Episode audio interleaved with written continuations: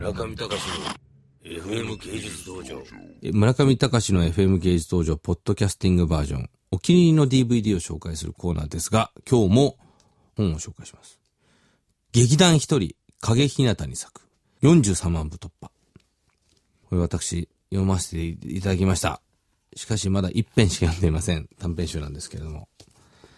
えーこれを読んでですね、私、あ、これすごい面白かったですよ、一編目。道草っていうタイトルなんですけれども。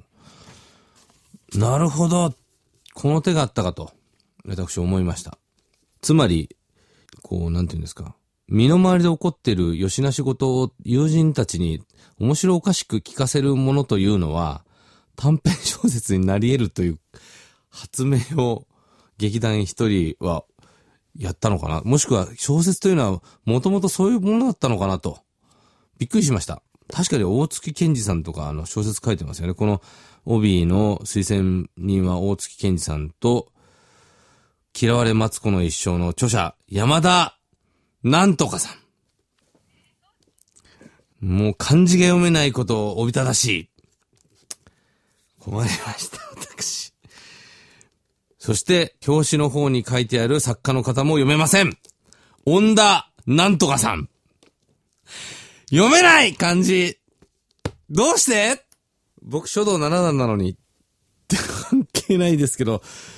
でですね、この劇団一人のこの鍵ひなたに作で発明された、もしくは僕が勝手に発見したというか、みんな知っていたかもしれない、この、友人に伝える小話が小説になるということを知ってですね、私、がぜん小説家になれるのではないかと思ってしまい、現在、サトレイを元にしたですね、短編小説な、などを執筆しております。加えて、私の周りにいるアーティストの数々のですね、気癖を、これ全部書けるのではないか。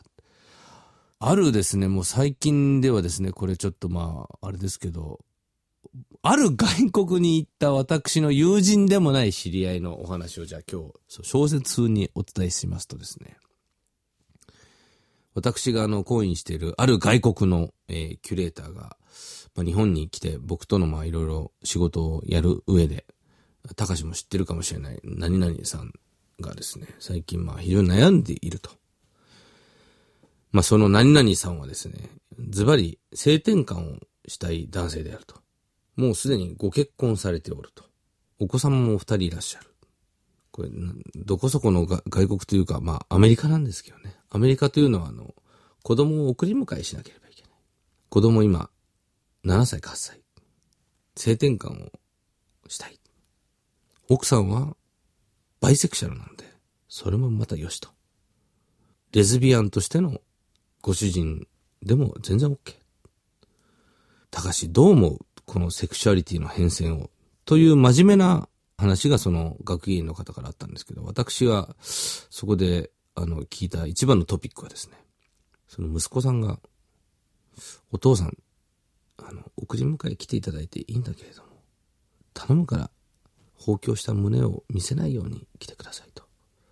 加えて、女装は禁止。男のふりをして来てくださいねと。そこになんかこう、非常に、何を言おうとしたんだっけ俺？あ、小説を書けるっていうね。誰かこのネタで小説書けませんか？すごくないですか？でも。芸文化がやっぱりこう、80年代ぐらいから大爆発して、今やもう性転換しても男女の痕跡を残さない男女でもって、なんていうんですか、セクシュアリティの共有可能な世界観。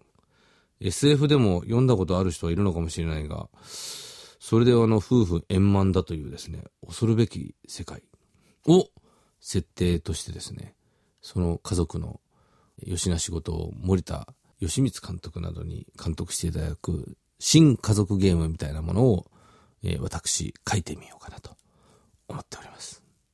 という吉な仕事を思いついた影ひなたに咲く43万部突破、検討者、私の本も出版されておる出版社です。でした。漢字読めるようにしておきます。失礼いたしました。中見隆の FM 芸術道場。